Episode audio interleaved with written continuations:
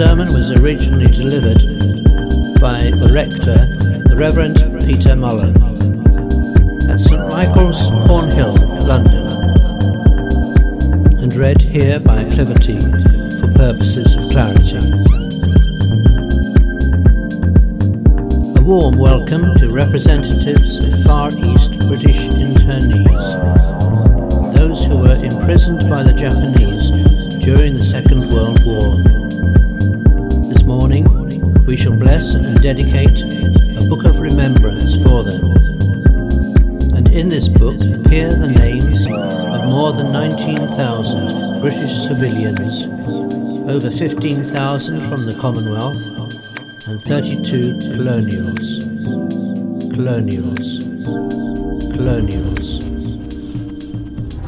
It is hard for those of us who have enjoyed our liberty all our lives to understand or even imagine what this experience of internment must have been like.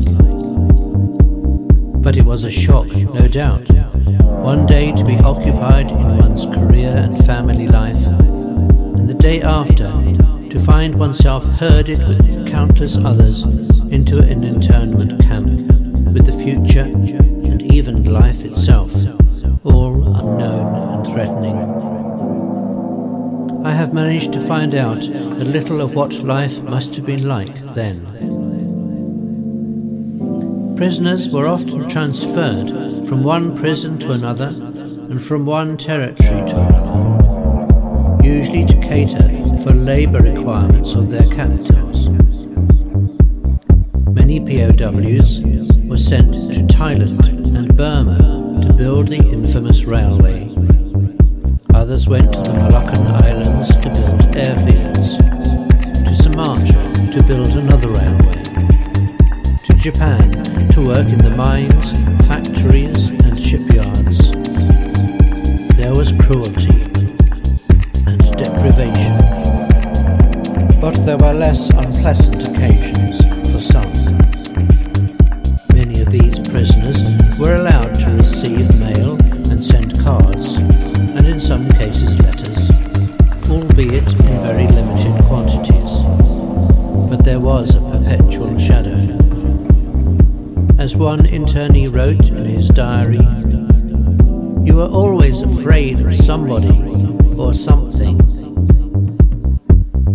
We have many evocative personal stories and reminiscences, some very moving, poetic. As one wrote, "Darkness came suddenly. There were only candles. The air hung thick. Our shadows dragged along the walls. For hundreds and hundreds of nights, this is how it would be." The children were returned too, and some of them wrote revealingly, with a childlike directness, about their time in the camp.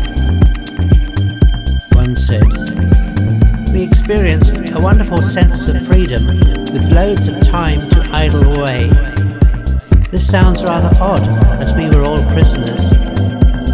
I enjoyed school there. I think it was the informality of it. We had lots of fun with the teachers. Nuns can be a bit scary though." Of course, the lives of the children, and especially their play, was contaminated by the experiences of war, which, in their childish fashion, they imitated. One little boy wrote,